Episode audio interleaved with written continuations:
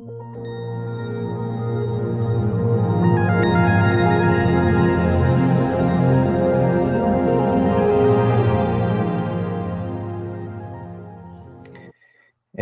pessoal, na noite de hoje nós continuaremos o estudo é, do capítulo 3, na casa, a casa mental, do livro é, No Mundo Maior, de André Luiz, pela psicografia de Francisco Cândido Xavier. Lembrando que esse estudo, ele tem como vistas a mediunidade, né, tentar extrair lições da mediunidade, das palavras, das observações, dos relatos, que André Luiz e os benfeitores espirituais é, acabaram trazendo aqui para a humanidade. A nosso, o nosso intuito não é encerrar o assunto, né, lembrando que esses são os nossos apontamentos, as nossas dúvidas, é, os nossos questionamentos, e eles são bastante voltados às tarefas é, mediúnicas, né, nas correntes de auxílio espiritual da nossa Casa Espírita Sena, que está promovendo este estudo, mas nós temos também a participação de pessoas ligadas a outras casas espíritas que podem contribuir também nestes apontamentos.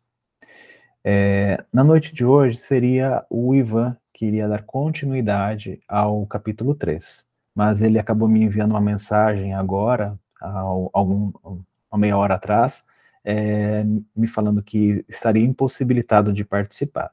Então eu vou continuar, dar continuidade, porque na sequência, o capítulo 4, serei eu que vou conduzir, né? Então eu vou dar continuidade é, ao capítulo 3, mas eu não vou conseguir usar o mesmo raciocínio dele, então eu tenho os meus apontamentos e algumas questões aqui. Só lembrando, é, os apontamentos que o Ivan fez na, na, antes da gente encerrar na semana passada, sobre aqueles três andares da casa mental que o Calderaro estava descrevendo para o André Luiz. Né, ele, ele fala aqui, né, na, na observação que eu parei, tá, gente? Eu não posso falar a página porque eu estou na, na, versão digital, mas o Calderaro, ele fala o seguinte, o cérebro, né, o, o, esses três andares do cérebro é como se fosse um castelo de três andares. No primeiro, a gente tem a residência dos nossos impulsos automáticos. É, isso é bem interessante, né, simbolizando o sumário vivo dos serviços realizados. Então, neste primeiro andar da casa mental é a residência dos nossos impulsos automáticos. No segundo, a gente tem o domicílio das conquistas atuais, né, que ele, onde ele descreve falando que se erguem e se consolidam as qualidades nobres que estamos edificando. Então, é como se o primeiro, é, o primeiro andar ele fosse tudo aquilo que nós já conquistamos no passado. Né? Então, aquelas, aquelas, aqueles atributos, aquelas virtudes, e também alguns aspectos não, uh, não muito nobres que nós temos. E no segundo, é aquelas realizações atuais que estamos consolidando, que a gente está construindo. Então, nesta existência, eu estou trabalhando este segundo andar da casa mental, que a gente, é o meu foco, né? Eu uso a mim, mas é, todos nós, é, como referência, estamos trabalhando este segundo andar. Ele é visível, ele é, é perceptível e a gente consegue moldá-lo, tá? Então a gente está trabalhando. Por exemplo, né, quando a gente faz os grupos de autoconhecimento, a gente descobre que nós estamos trabalhando nesta existência determinadas virtudes, determinadas características de nossa personalidade. Um exemplo, ah, eu estou trabalhando a paciência, estou trabalhando a compreensão, estou trabalhando a empatia, né? então nas diversas áreas é, dos meus relacionamentos, né? pessoal, familiar, é, de amizades, enfim. É, no terceiro, nós temos a casa das noções superiores, é, indicando as iminências que nos cumpre atingir. Vamos lá. Destes três andares, do primeiro andar a gente não tem muito acesso, tá? Então, é, existem emanações desse terceiro andar vindo para o segundo andar, né? Do, desculpa, do primeiro andar, vindo para o segundo andar, emanações, né? Do que nós fomos, do que nós conquistamos, que influenciam no, no, no, na lide que nós temos atualmente.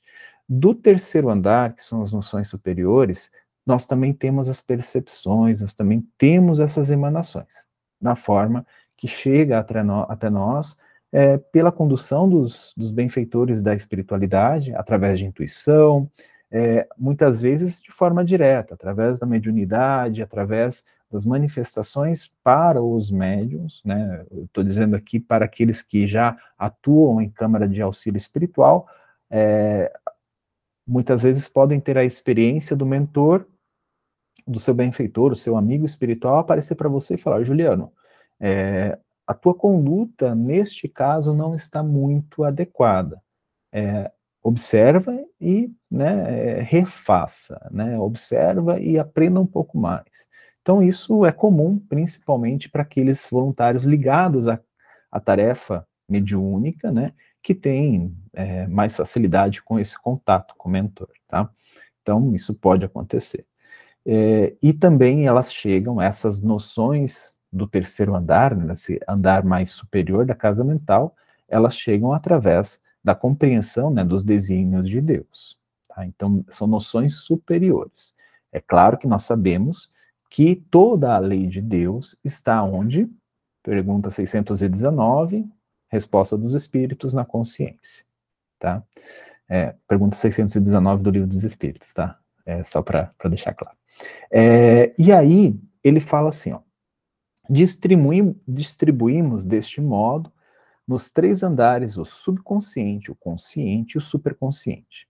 Então, o segundo andar é o consciente, aquilo, aquela o que Emmanuel ele fala de uma maneira muito bonita, que é aquela vontade vigilante, é aquela vontade soberana que ela está vigiando, está comandando todos os impulsos, emanações que passam na no nossa mente consciente. Então, é, é, é, ela que dirige, né? Então, esse consciente eu posso dirigir, eu posso perceber, eu posso analisar, eu posso mudar, e é claro, às vezes eu ajo por instinto, né, diretamente do que vem lá do primeiro andar. Né? Então, isso pode acontecer.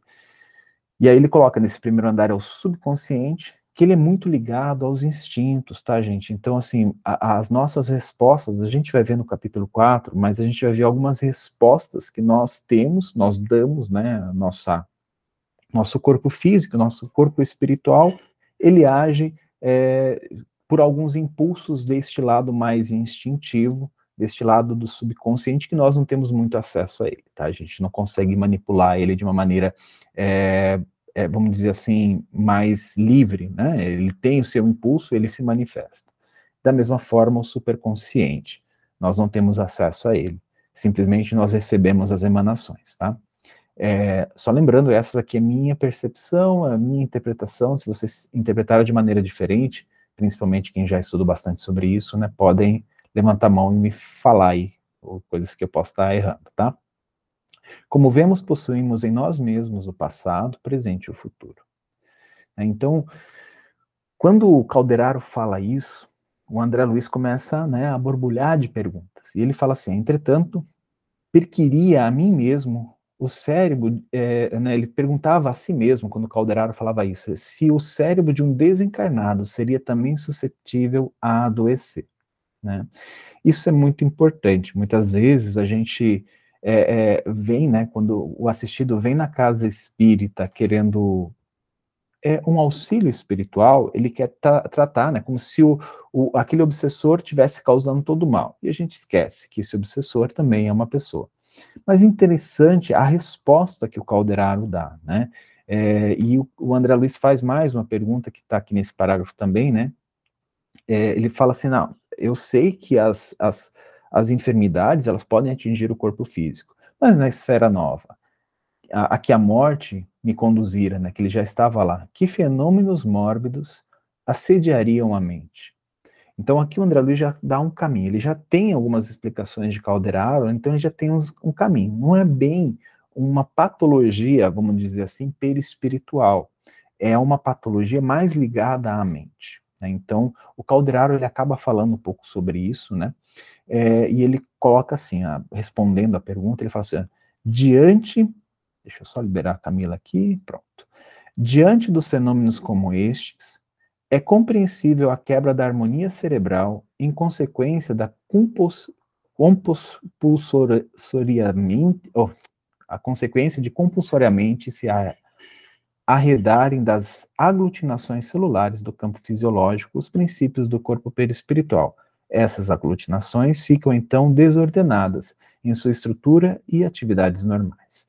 É, quando o Calderaro fala sobre isso, né, ele fala: olha, no perispírito existem essas aglutinações, que normalmente nas casas espíritas a gente chama de manchas no perispírito, né? É, é, é pontos de, de doença, ou pontos escuros, ou pontos é, de dor no perispírito. Ele fala sobre essas aglutinações, mas ele também fala sobre a, necess... a, a, a manifestação mais, vamos dizer assim, subjetiva dessas enfermidades, né, onde ele fala ali, daí a, a impossibilidade de querermos uma psicologia equilibrada sem fisiologia harmoniosa na esfera da ciência humana. Então, a mente, ela rege muito, muitos dos princípios da nossa vida. Então, quando a gente tem uma psicologia equilibrada, uh, consequentemente, a gente pode trazer uma fisiologia mais harmoniosa. Não, não, ele não está completamente relacionado. É claro que a pessoa pode estar bem mentalmente e ter algum, alguns problemas né, é, é, de doenças no corpo físico, que essas doenças, é claro, né, como ele está bem é, psicologicamente, ele está conseguindo lidar com, com certa é, é, maestria, né? Então ele consegue lidar bem com isso, né? Quando o Calderaro vai responder a pergunta que o André Luiz fez, se era possível é, um desencarnado adoecer, ele fala assim, ó, que pergunta? Cuidas que a maldade deliberada não seja moléstia da alma? Então, ele está conduzindo para um outro caminho. Ele fala assim: tudo bem, você pode não perceber é, num perispírito de um desencarnado esses problemas, né? Essas aglutinações, essas manchas no perispírito. Mas a maldade deliberada é considerada para Calderaro uma doença, uma moléstia da alma. Né? Então é por isso que muitas vezes a gente vê na casa espírita, né, recebe muitos é, que a gente chama de obsessores, ou aqueles irmãos que necessitam de cuidados, já desencarnados, aparecendo na casa espírita, é, muitas vezes a espiritualidade age como verdadeiros enfermeiros, verdadeiros cirurgiões, recompondo o perispírito, né, auxiliando aquele irmão né, de diversas formas, utilizando diversas ferramentas, mas a enfermidade não está só ali no corpo perispiritual material. Ele está, é uma enfermidade muito mais profunda é uma, uma enfermidade, é, como ele coloca aqui, né, uma moléstia da alma, muito mais é, dentro e muito mais difícil de ser tratada. Que o ódio não constitua morbo terrível, supões porventura não haja vermes mentais da tristeza e da inconformação. Então, ele está associando essas emoções, esses sentimentos mais negativos, né, que que muitas pessoas têm, muitos desencarnados têm, muitas vezes nós temos, é, como doenças mesmo, como doenças da alma. Né? Por mais que ela, elas, aqui no corpo físico, né, na matéria, elas não tenham um efeito imediato, nós sabemos que ao longo do tempo isso pode ser transformado, né, transferido para o corpo físico, né, daquela parte mental vindo a chegar no nosso corpo material, né, no nosso corpo físico. A gente vai falar mais sobre isso no capítulo 4 também.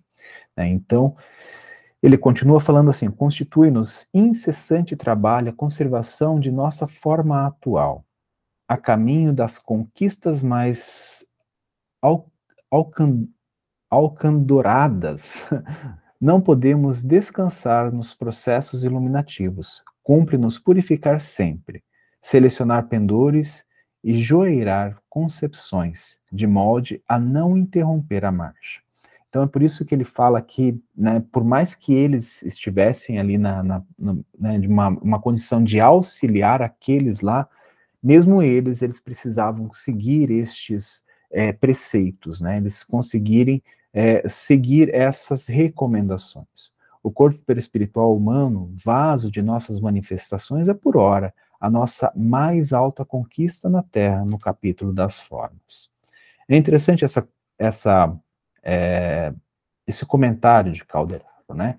Quando a gente for falar lá do Evolução em Dois Mundos, né, que vai ser um, um livro mais para frente, toda essa constituição, todo este trabalho para chegar até o que nós temos hoje como molde do corpo físico, né, que a gente sabe que o corpo espiritual é um molde para o corpo físico, ele coloca como se fosse uma grande conquista para nós, humanidade. Tá? Então, assim, filhos de Deus talvez seria melhor a, a, a, este, esse termo seria melhor. Por quê? Porque isso constitui um trabalho em conjunto de desencarnados, de todos aqueles espíritos que passaram pelas animalidades, trabalhando e construindo o corpo físico em consequência do corpo espiritual também, né? Porque a gente vai ver que a evolução é em dois mundos, né? O, o, o, o texto, o, o, título do livro foi fantástico, né? Muito assertivo do André Luiz, mas isso ele quer dizer dessa dessa é, é, desse trabalho em conjunto que nós todos temos, né? Formas de vida aqui da Terra. Pode falar, Denise. Então, se a gente tem os pensamentos negativos e, de uma certa forma, vai adoecendo com eles, o nosso corpo físico ou o nosso perispírito, quando a gente desencarna, se a gente se mantém nesse nível vibratório, a gente pode dar continuidade a esse adoecimento, né? Assim como ele está dizendo que os, os esclarecidos devem também manter uma, a vigilância para se manter nesse nível é, elevado e equilibrado, né? Então a, a coisa é dinâmica, a, o adoecimento e a, fabricação mental, tanto encarnado quanto desencarnado, acontecem, né? Exatamente, Denise, principalmente porque a gente tem que lembrar, né, que muitas vezes a gente acaba esquecendo disso. Nós estamos a todo instante utilizando nossa potencialidade mental. Nós estamos a todo instante pensando, né? E como o André, o, o Emmanuel, ele fala muito bem, nós estamos o tempo todo emitindo, né? Então, essas emanações, né, quando é, é, muito, aquela, aquela ideia fixa, quando ela tem uma monoideia, né, que o, o, André Luiz também vai falar sobre isso, e principalmente o Hamed, né, nos livros As Dores da Alma, Renovando Atitudes, ele chama de monoideia ou ideia, uma ideia fixa que você vai construindo e transformando aquilo em realidade, né, plasmando. E a mesma coisa, exatamente como você falou, se eu adoeci por causa disso aqui na Terra, e eu mantenho o mesmo padrão de, de pensamento, o mesmo padrão de vibração, o mesmo padrão de emoções e sentimentos, desencarnando, eu vou ficar com o mesmo padrão, e aí ali, né, é muito mais simples a gente compreender. É, o corpo físico é o último estágio. Né? O corpo espiritual já está abalado. Né? O corpo físico, né, em, até no capítulo 4, ele, ele, ele fala que ele é como se fosse um, um, uma barreira, né? passa alguma coisa para o corpo físico, mas aí já né, é, é o que já está constituído no perispírito. Então você imagina uma pessoa que desencarna por uma moléstia no corpo físico, no corpo espiritual essa moléstia foi alimentada por sentimentos, foi alimentada por pensamentos, foi alimentada por atitudes, né? E tudo isso é, já ainda vai estar presente, né, vai estar ali com ela, vai estar ali no momento do desencarne. Da mesma forma, se nós né, mantemos, estamos aqui tentando nos superar, mesmo que a gente tenha moléstias, mesmo que a gente tenha os nossos pendores, nós estamos tentando nos melhorar. Quando nós desencarnarmos, a gente vai estar de frente com essas moléstias, mas a gente vai trabalhar de uma maneira diferente. Né? Não que elas não vão existir, a gente não pode ter a visão infantil de que elas não vão existir, não, ou vai ter aquela a, a, visão infantil de que isso não vai acontecer, né? de que é, é, não precisamos ter isso. Né? Então a gente vai conseguir, nós vamos ter algumas moléstias, é natural, mas nós vamos conseguir trabalhar de uma maneira muito melhor. Né? É, é como muitos de nossos amigos da espiritualidade nos relatam. Um caso espírita levantou a mão, eu não sei quem é, mas pode falar. Sou eu, Ju. É, é, que eu falei que não ia participar porque eu estou aqui numa correria, mas não dá para ficar quieta. É, a gente tem que lembrar que o corpo físico ele é um reflexo do corpo espiritual, né? Então, assim, o que está lá com problema no corpo espiritual vai refletir automaticamente no corpo físico. Então, a gente, né, André já falou sobre isso, vai falar mais sobre isso, vai falar mais ainda sobre isso em outros livros, aí a gente Tem que lembrar sempre disso. Por isso, eu acho até que existe aquela frase, mente sã, corpo são, né? Exato, Cassi, para né, lavrar esse, essa, isso que nós estamos falando, bem no final do parágrafo, o Calderaro fala assim, ó, o cérebro é o instrumento que traduz a mente. Então ele está falando da parte física, né? Manancial de nossos pensamentos, a nossa mente. Por meio dele, nós nos unimos à luz ou à treva, ao bem e ao mal. Né? Então, mais uma vez citando Emmanuel, né, a gente vai citar bastante, eu até recomendo o livro, a, a leitura do livro Pensamento e Vida, ele fala muito sobre sintonia, sintonia e vibração. Então, nós, nossa mente, né, nós, aquela, aquele segundo andar da casa mental, a parte consciente, ela escolhe onde ela vai se sintonizar. Nós temos dentro de nós trevas, né, de acontecimentos dos nosso, nossos passados que já se perderam nas areias do tempo, e nós temos todas as emanações, né, como ele colocou aqui do futuro, é, aquelas emanações de bons espíritos que já alcançaram é, níveis de consciência mais elevados que estão emanando para nós. Quando ele, o Calderaro fala aqui do futuro, ele não está falando de predição.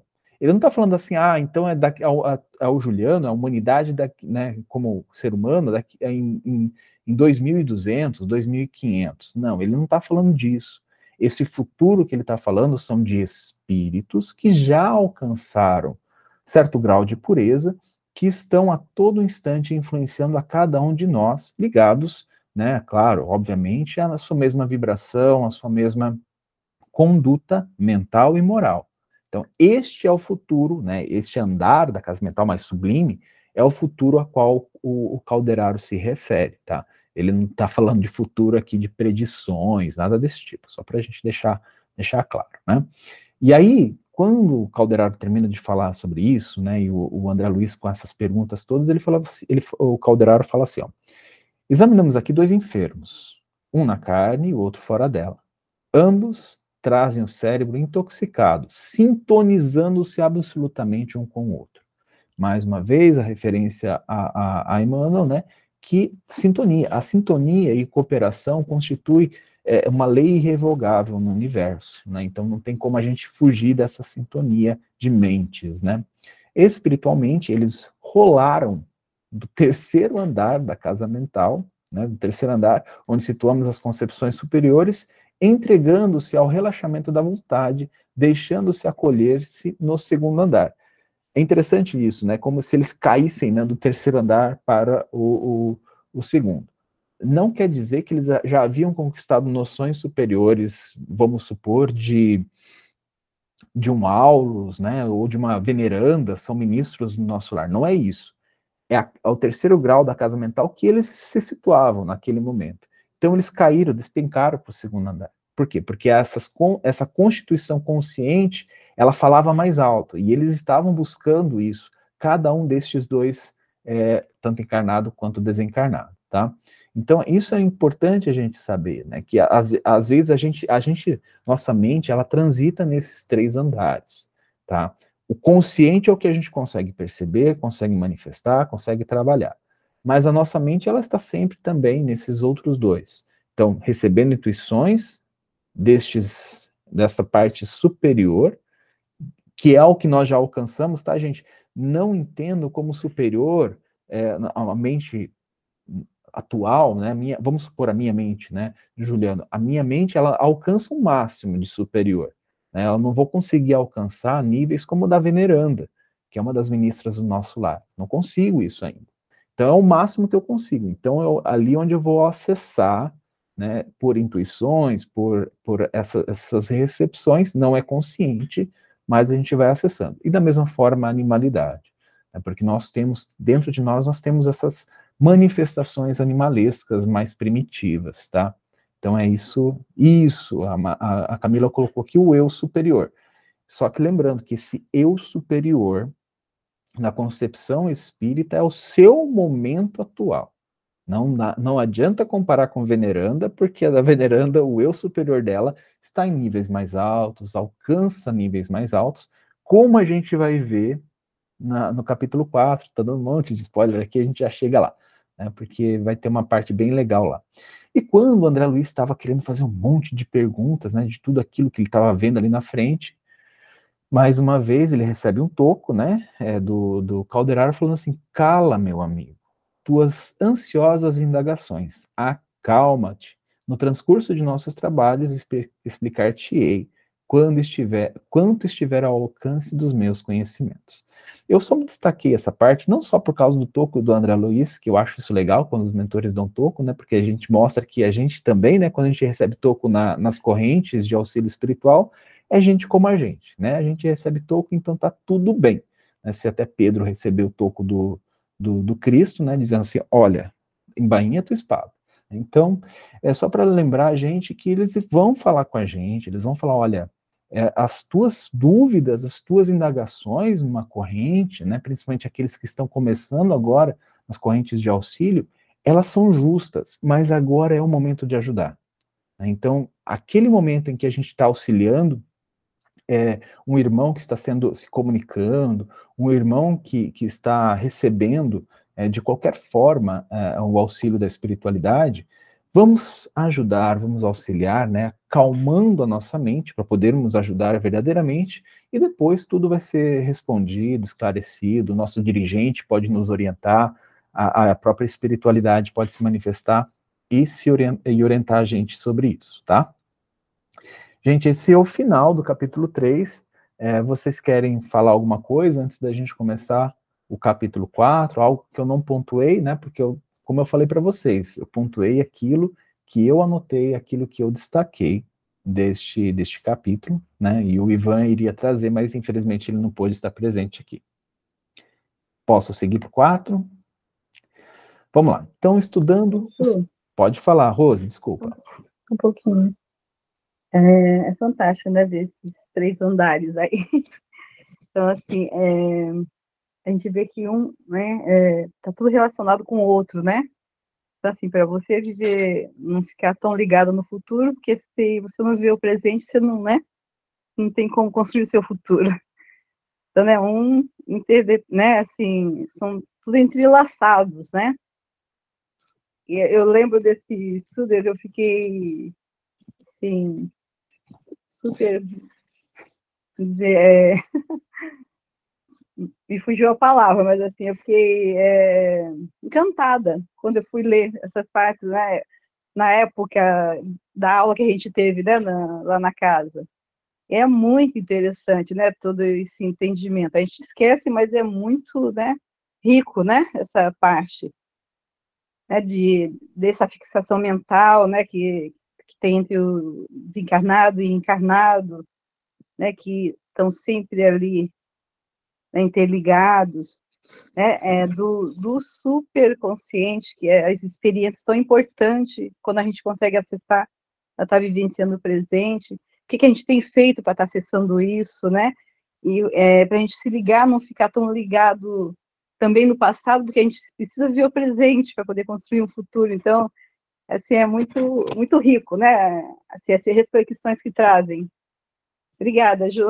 Com certeza, Rose, com certeza. Isso é, até vou dar, comentar daqui a pouco mais uma, um adendo sobre este capítulo, este livro. Pode falar, Camila? É, essa, eu não sei, eu acabei não conseguindo entrar bem no comecinho, mas acho que essa parte que você estava falando agora dos dois, da imagem, né, dos, dos dois cérebros que o Calderaro estava apresentando, eu achei bem interessante que mostrava ah, como estava muito parecido, né? Um com o outro, não era isso? E aí eu entendi que é, era a sintonia que duas, dois espíritos estavam, que eram praticamente idênticas, né? E por isso que um já estava ali é, meio que dependendo do outro não deu a entender que, que cada um é responsável, não que o espírito que está desencarnado, que, que também está ali naquele momento, que eu até acho estranho essa palavra assim, obsessor, né? Porque é como se fosse é, colocar a responsabilidade só em cima do espírito desencarnado que está ali.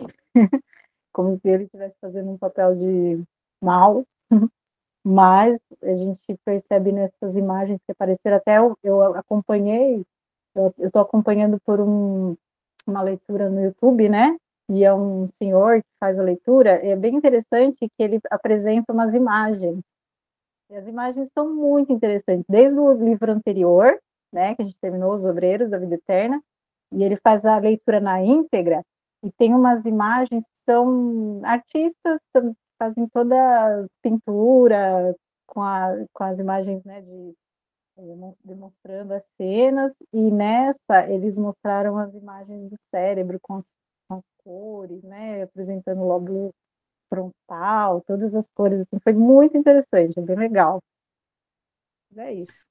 É, eu, eu, né, eu preparei para o capítulo 4, como é, é, eu, eu, que preparei, então eu acabei preparando algumas, é, algumas imagens aqui.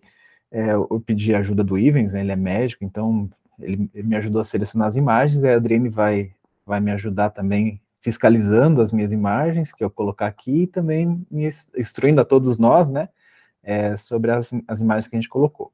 Mas antes da gente passar para o capítulo 4, estudando o cérebro, eu acho que o Ivens, ele comentou na, nas últimas aulas, que este livro, No Mundo Maior, especificamente este capítulo 3, deu origem a um livro incrível, fantástico mesmo, de três espíritas atuais, assim, que são expoentes do espiritismo, chamado Cérebro Triuno, né, o, o, é, o Cérebro Triuno a serviço do espírito. É um livro bem denso, né, eu consegui ler alguma coisa é, da, da, da, da Irvênia, né, porque aqui são três autores, né, que é a Irvênia, que ela é, é médica veterinária, o Décio Iandoli, que é médico, né, é, ele, é, ele é gastro, gastro, e tem o Sérgio Lopes, que ele também é médico, mas eu não lembro a especialidade dele. Então, só para a gente ver o quanto de informação criada, né, a partir deste capítulo, que foi a base, mas eles usaram todo o livro no mundo maior, tá? Então, todas essas informações que Calderaro está trazendo têm explicações mais profundas. Como eu não consigo alcançar as, as, a compreensão, ah, o Sérgio é psiquiatra, é isso mesmo, é, como, como eu não consigo alcançar as reflexões, o entendimento da Ivênia, do Décio e do Sérgio ainda, né, é, a gente vai no superficial aqui, tentando aprofundar algumas coisas, principalmente relacionadas às nossas tarefas nas casas espíritas, tá? Mas, né, já iniciando aqui o, o estudo do, do, do, capítulo 4, né, estudando o cérebro, logo no início, quando o, o Calderaro começa a, a, a, averiguar aquele, aquele é, é assistido, né, aquele encarnado do, no final do capítulo 3, o, o informa que ele já está acompanhando este caso há algum tempo. E ele relata para o André Luiz tudo o que aconteceu. É uma história muito parecida é, que a gente viu em livros anteriores. Eu, se eu não me engano, foi no, no Obreiros ou no anterior, né? Que foi o, o Mensageiros. É, é, mais ou menos. Ou Missionários, desculpa, Missionários. É, tanto quando eu estava lendo, até olhei para o Ivens e falei assim, nossa, mas eu acho que eu já li essa história. Eu falei, é muito parecida, muito similar. Né? Um, um, rapaz que é criado, é tutelado por uma pessoa, ele vai e assassina essa pessoa, e aí ele, ele rouba e se dá bem, né? É, investe em coisas é, muito boas na sua vida, né? Faz bons investimentos, casa-se com uma mulher bondosa, mas é atormentado pelo remorso. A gente vai falar sobre remorso daqui a pouco, mas né, é, ele é bastante atormentado pelo remorso, tanto que o Calderaro ele faz um destaque, ele fala assim, ó, este este encarnado, né, que estava sofrendo ali, é, conseguiu ludibriar os homens, mas não pode iludir a si mesmo. Então é aquela coisa, o remorso é aquela questão dos sentimentos, das emoções indo à tona a todo instante, né? É, é, questão de autoconhecimento, né? Eu já participei de dois grupos de autoconhecimento, então é uma coisa que eu sempre coloquei muito no autoconhecimento, que existe, é, eu acho que é bom a gente perceber sentimentos que nós temos como remorso. No meu caso, foi um sentimento de remorso que eu tive na minha criancice e adolescência, ali meus 12, 11 anos, que foi um sentimento de é, uma atitude de preconceito. E isso me, me marcou tanto, né, que ainda tenho remorso dentro de mim sobre isso. E assim, por mais que a gente trabalhe, por mais que a gente consiga é, é, se melhorar dentro da sua conduta moral, sua conduta com as pessoas, né, na sua própria vivência cristã, é, o remorso ainda acontece né, dentro de mim, né, no, no, caso, em alguns momentos, e eu fico, às vezes, per perdendo noites de sono por causa disso.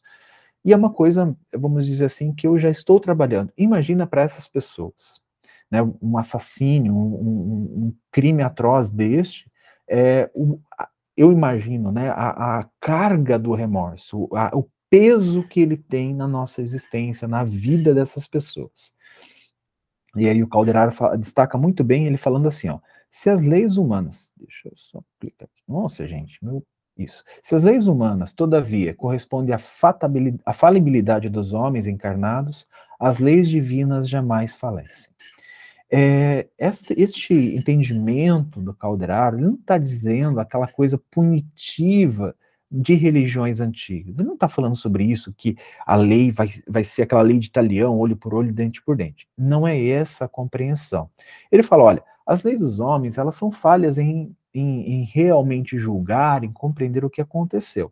Mas lei, as leis divinas, né, que regem o cosmos, elas vão trabalhar né, em prol da pessoa. Isso quer dizer, ela precisa reparar aquele mal. Ela precisa se adequar novamente às leis que regem o universo, né, que são aquelas leis que estão na consciência.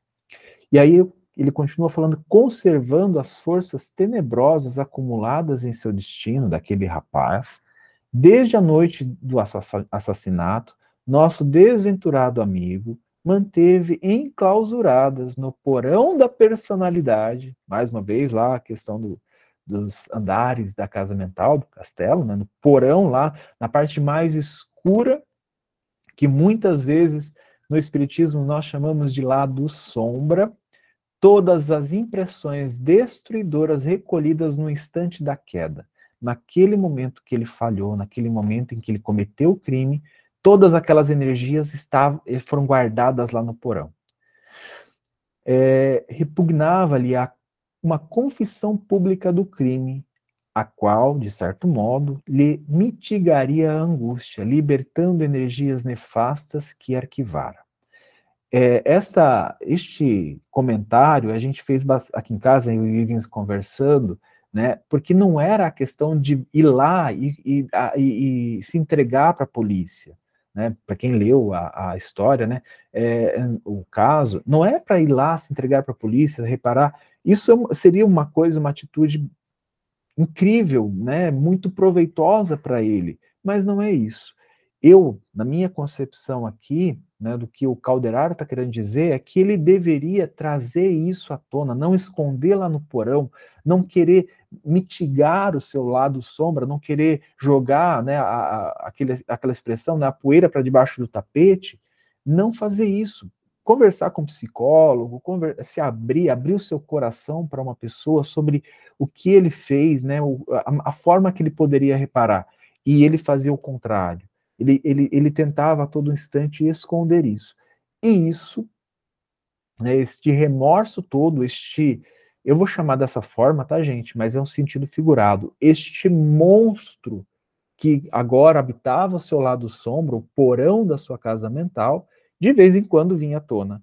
De vez em quando dava murros lá na porta do porão, né? E às vezes saía para fora e transformava o castelo numa verdadeira zona, um verdadeiro escarcel, né? E aí é, começa a acontecer algumas coisas interessantes que a gente vai trazer alguns, algumas imagens aqui para a gente poder trabalhar, né? É, onde ele fala que ele tocou a zona do córtex e prosseguiu. Essa, essa questão do córtex é muito importante a gente localizar né, o, a maneira onde ele trabalhou. Principalmente para aqueles médiums das correntes que têm vidência. Muitas vezes a gente percebe os espíritos tomando essa, tendo essa atitude nos benfeitores espirituais e a gente não compreende muito bem o porquê. Então eu trouxe aqui, eu fiz um, um, um slidezinho, deixa eu só ver aqui, tá, tá, tá, uma guia. Não, não é isso. Que eu vou compartilhar com vocês o slidezinho que eu fiz. Isso, esse aqui. Tomara que dê certo, tomara que não caia nada aqui. Estudando o cérebro. É, a, Adriane, me ajuda aí se eu estiver errado, tá? A parte do, do córtex que ele fala é essa parte que a gente está vendo mais exterior.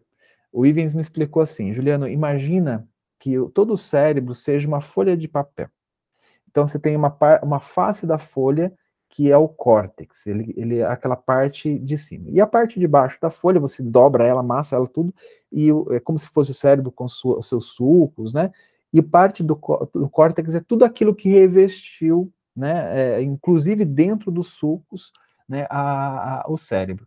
Né? Só para a gente visualizar, é, aqui tem um corte, né, aqui mais à direita, é essa parte mais é, é, begezinha, tem um bege claro e um bege escuro. A parte do córtex seria esse bege escuro, né, porque a parte branca, ela não, não é mais tratada como córtex, né, ela já é mais interna, e é, ali estão outras estruturas, né? O, o Ivens me explicou, ainda não cheguei na aula de anatomia na, na faculdade, então é, existe ali algumas células, né, é, chamadas células da glia, que servem como sustentação de outras estruturas, os neurônios, né, mas eu não vou entrar nesse aspecto ainda, tá, gente? Quando eu entender mais, eu entro. E aí, só para a gente ter uma outra visão, né, que é como se fosse o cérebro cortado é, de face a face, né, deixando é, a parte é, exposta, essa parte mais begezinha escura é a parte do córtex. Cada parte do córtex, ela corresponde a, a um atributo, né, vamos supor, ao tato, ao, ao, aos sentimentos, ao raciocínio, enfim. Eu não vou entrar nisso ainda porque eu vou me perder se eu entrar, então a gente só para a gente é, situar o que ele estava tocando, que é essa parte mais exterior do cérebro, tá? E aí ele fala, né, comentando com o André Luiz, que a mente criminosa, assediada pela presença invariável da vítima, né, lembrando o caso, ele fala que depois de cometer o assassinato, né, este espírito que agora estava desencarnado, a vítima, ela estava ali junto com ele a todo instante a perturbar-lhe a memória, passou a fixar-se na região intermediária do cérebro. Porque a dor do remorso da, do assassino não lhe permitia fácil acesso à esfera superior do organismo perispirítico, onde os princípios mais nobres do ser erguem o santuário de manifestações da consciência divina. Então, com a presença deste desta vítima, né, que, que foi sua vítima, desse espírito desencarnado ali, o nosso encarnado, né, que é, o Calderaro está analisando aqui, que tocou a parte do córtex, ele fala que ele não conseguia acessar mais as partes, as emanações dos, do andar superior, né, ficando somente ali, naquele segundo andar, recebendo as emanações do seu assassino. Mas por que que isso acontecia? Por que que ele estava ligado ali? Por causa do remorso. Né? Como a gente falou no capítulo anterior, essa, essa questão da sintonia. Né? Então, a partir do momento que ele, né, vamos supor assim, abrisse seu coração, trabalhasse aquela sombra, aquele monstro que estava no porão, ele ia começar a se desligar deste remorso, desta situação. Mas como ele estava muito ligado ainda, o remorso estava muito presente, era muito fácil para essa vítima, né, desencarnada agora, se ligar a ele e impedir o acesso a esses andares superiores. É, é claro que aqui o, o Calderaro ele deixa uma lição, falando, olha, a pessoa precisa falar. Muitas vezes os assistidos, né, e uma conduta que a nossa casa espírita toma, ela é, é, ela tem, e eu acho fantástica isso, é a questão do assistido, mesmo quem está em, em auxílio, em tratamento espiritual, é, tem que conversar no atendimento fraterno, tem que ficar lá na, na, numa sala, é, ouvindo o evangelho, conversando com os nossos voluntários, enquanto a equipe espiritual atua, trabalha no caso. Por quê? Porque estes momentos são oportunidades. Né? Oportunidades para falar o que pensa, oportunidades para entender um pouco a situação, oportunidades para compreender aquilo que está acontecendo. Quer dizer que eles, todos eles vão aproveitar? Não, não quer dizer que todos eles vão aproveitar, mas a oportunidade está ali. Né? Então, essa, essa possibilidade é o que a casa espírita pode fazer. Claro que a gente pode atender a vítima, né, atender o obsessor, atender aquele algoz, né, isso na, as equipes mediúnicas, as equipes de médios fazem, mas o assistido encarnado também precisa deste auxílio, precisa dessas oportunidades. São oportunidades, gente. Muitas vezes a gente consegue, com a graça de Deus e com o empenho do assistido, outras vezes não, e vida que segue né? Como a gente vê com este este caso aqui deste deste assistido, né? Deste deste paciente do Calderaro. É, e ele continua narrando o que acontece com esse encarnado, vivendo mentalmente na região intermediária do cérebro, em caráter quase exclusivo, só sentia alguma calma agindo e trabalhando de qualquer maneira, mesmo desor, desode, gente, calma, desordenadamente. É, o que que acontece? A gente, quem de nós não conhece aquela pessoa que só pensa em trabalhar? Que só pensa em ficar trabalhando, deixa de lado a família, deixa de lado a diversão, os amigos, né? Existe uma expressão em inglês, né, que é workaholic, alguma coisa assim, né, que é, é aquele que trabalha, né, viciado em trabalho, né, que está o tempo todo trabalhando, né? Nós conhecemos, né? Muitas vezes a gente conhece pessoas assim, pessoas que deixa, não, não tem momentos para nada. Por quê?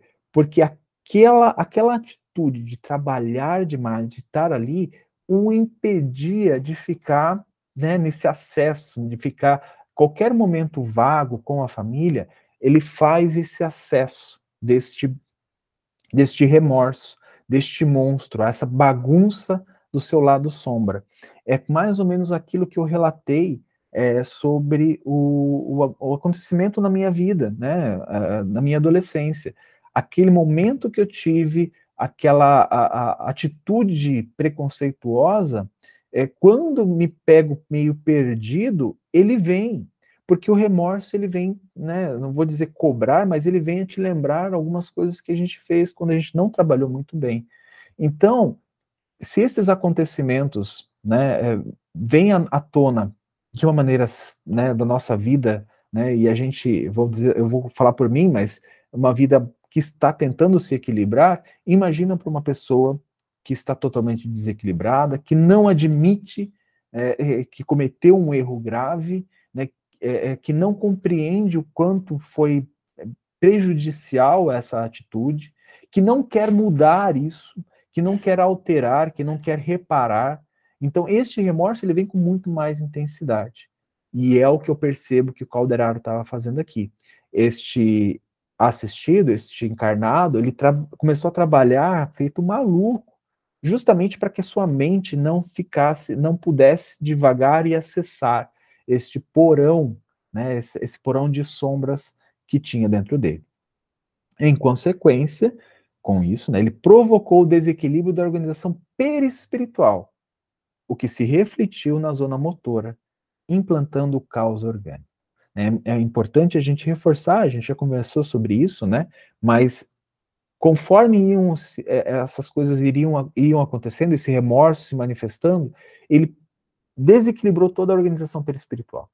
Né? E a gente percebe muitos espíritos que se apresentam nessa condição né, desencarnados e encarnados. E isso começa a refletir no, no, campo, no corpo físico.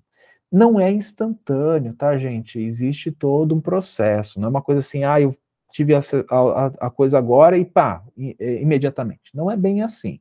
E é claro que existem casos, existem casos, mas isso é uma, uma, uma particularidade. Mas, de tanto que ele fez isso, isso afetou o seu corpo físico. E é por isso né, o, o, o, corpo material, é por isso que ele estava naquela situação. E aí o, o Calderaro pede para ele é, é, reparar em mais centros, né? ele coloca aqui nos centros corticais, e aí o André Luiz fala, narra, que ele viu as células piramidais, distinguindo-se pelo tamanho, diziam da importância das funções que lhe impediam é, no laboratório das energias nervosas, né, que estavam impedindo. Querem saber onde fica essa, essa, essas células piramidais? É claro que eu pedi informação, né, pedi auxílio para me, me falar, porque eu ainda não tive isso na faculdade, mas é só para a gente ver aqui, ó, é, opa, deixa eu passar aqui. As células piramidais, pelo que me foi me explicado pelo meu benfeitor espiritual encarnado, é, seriam essa, essas ligações né, que a gente tem é, do, do, das informações, vamos supor assim, os nervos né, de todo o nosso corpo que passam pela, deixa eu ver, passam pela, pela medula, chegando até o cérebro, né? Então, e, e aí existe uma, uma pequena é, é inversão ali, né? É isso, ele, o meu benfeitor espiritual está aqui do lado agora, se manifestando, né? Ele fala que é da medula ao cérebro. lembrou isso é, perfeitamente. E está só no sistema nervoso central. estou me sentindo um médium aqui falando o que eu estou ouvindo do meu benfeitor. Mas que estas células são chamadas de células piramidais, né? Então, o André Luiz estava observando este ponto, né? Eu acho que vocês conseguiram compreender aqui mais no alto é, o cérebro, né, levando né, essas, esses nervos, levando a todos os pontos do cérebro, e mais abaixo ali a gente tem a, a, a medula, né, é, que sistema nervoso central, né. Vamos lá, deixa eu só parar de, de apresentar aqui. Adriane, eu falei certo, me corrija se, eu, se, se meu bem, eu não consigo compreender bem o que meu benfeitor espiritual me falou, tá? É, e aí, Calderaro continua, né, falando assim, olha, é, para ele perceber, estamos diante do órgão perispiritual do ser humano, adesso à duplicata física, e da mesma forma que algumas partes do corpo carnal têm estreito contato com o indumento. Todo o campo nervoso da criatura constitui a representação das potências perispirídicas, vagarosamente conquistada pelo ser através dos milênios. Então, assim, o, a gente já viu isso lá no Missionários da Luz, tá, gente? É, no estudo do livro, mas todo o campo nervoso, todo o sistema nervoso da criatura é o contato mais, vamos dizer assim, mais estreito com o perispírito, tá? É ali que é o contato mais estreito. Ah, isso quer dizer que as células do sangue não são ligadas ao perispírito? Não, não quer dizer isso. Elas são ligadas também. Todo o seu corpo físico é, de uma, de uma forma ou de outra, ligado ao corpo espiritual. Mas, na parte que, que toca a maior proximidade, então eu, eu imagino que seja do perispírito e também do campo mental, é essa questão do sistema nervoso. É por isso dessa, de tantas é, moléstias que acometem a, a nós encarnados, né, é, elas começam muitas vezes de forma neurológica, com, com esses problemas, e muitas vezes se reflete é, em problemas neurológicos no corpo físico, tá bom? O cérebro real, eu ainda tenho cinco minutos, o cérebro real é aparelho dos mais complexos. Ah, só voltando um pouquinho antes nesse comentário, eu acho incrível isso, né? A gente vai falar mais sobre isso lá no livro Evolução em Dois Mundos, mas o que é interessante que ele falou, que nós adquirimos vagarosamente essas conquistas, né? essa, essa proximidade do perispírito com o corpo físico, ligado principalmente ao corpo, a, a, a parte é, nervosa da criatura, né? ao que diz respeito ao sistema nervoso central, é, isso foi uma conquista nossa. Então passamos por todas as, as, vamos dizer, as manifestações de filhos de Deus, né? Né, de mineral, na parte é, vegetal, na, na parte é, de animais, nós passamos, né? Então, assim, não quer dizer que aquilo lá era o, a, a, essência, o espírito individual, Juliano, Adriene, Luzia, enfim, não era isso, né? Nós passamos adquirindo experiências como como é que eu explico isso, né? Como um princípio inteligente. Eu acho que é bom essa, essa definição dos espíritos, né? Com o princípio inteligente, nós fomos adquirindo isso neste transcorrer de milênios. E nós estamos diante da, do seu resultado aqui na, na matéria com o que nós temos de humanidade, né, do corpo humano. O cérebro real é aparelho dos mais complexos, sem dúvida nenhuma, né? É, e que em que o nosso eu reflete a vida. Por meio dele, sentimos os fenômenos exteriores segundo a nossa capacidade receptiva, que é determinada pela experiência. Por isso, varia de criatura a criatura, em virtude da multiplicidade das posições na escala evolutiva. Uau! Tá? Então eu vou falar um pouquinho, puxando a sardinha para o meu lado, né? Falar um pouquinho lá do que a gente aprende no MEP, no Mediunidade Estudo e Prática, né? nos cursos de mediunidade. Cada médium sente de uma forma diferente, recebe de uma forma diferente as, as emanações, instruções, visões que o plano espiritual nos concede. E o Calderaro está falando exatamente isso. Nossa compreensão de tudo que nós vemos, até mesmo aqui na matéria, ela é reflexo das nossas experiências, daquilo que nós tivemos nessa vida e também, né, o que nós tivemos nessa vida, eu falo assim, das, é, do meio cultural, do meio econômico, do meio familiar em que vivemos, isso constitui o nosso ser, então isso também afeta as nossas percepções, e não deixando de pensar e não deixando de relacionar as vivências, vivências anteriores, tá? não quer dizer que a gente tem acesso imediato ao, ao, ao, ao que nós somos no passado, não é isso. Né? Então, tudo isso, o que ele fala, né, ele é uma virtude da multiplicidade das posições na escala evolutiva. Então, isso tudo soma ao que nós estamos vendo. Por isso que muitos médiums, eles veem a mesma coisa, né, a, a, recebem a mesma intuição, interpretam de maneiras diferentes. Né? Sob este ponto de vista, o encéfalo de um santo emite ondas que se distinguem das é, que, que despende a, a fonte mental de um cientista. O que ele está falando é que a compreensão de uma pessoa mais iluminada, voltada ao espiritual, ela é diferente da compreensão das emanações de uma pessoa que é ligada mais ao físico, ao material, tá? É, não quer dizer, ele aqui é interessante que o Calderaro coloca, né? É, ele não está falando que um é melhor que o outro. Elas são diferentes. Os dois podem estar trabalhando para o bem. Né? Claro, de um santo, né? Estaria, a gente estaria falando de uma pessoa que auxilia os outros. Mas a gente também pode estar falando de um cientista que descobre diversas é, formas de auxílio à humanidade né, com suas pesquisas. Por mais que ele não seja vamos dizer assim, ligado ao, ao, ao, fazer o bem diretamente, né, como um santo, a sua pesquisa pode auxiliar milhões, e aí as suas emanações, elas, elas são diferentes, mas nesses termos, né? Pessoal, são 19h29, eu vou marcar por aqui, vocês estão falando muito nessa noite, né? Então, é, eu vou deixar um pouquinho para a gente refletir. Então, na semana que vem, nós continuamos este estudo. Façam suas apontações, os seus apontamentos, as suas anotações, né, suas dúvidas. É, nós temos a Adriane aqui para responder qualquer dúvida referente à anatomia e biologia celular, que isso né, é, compete a ela, vai ajudar e a gente vai é, elucidando nas questões da, da casa espírita, as nossas experiências nas câmaras. Alguém gostaria de fazer a prece? Porque eu fiz a prece de abertura, né? D, faz a prece, Denise.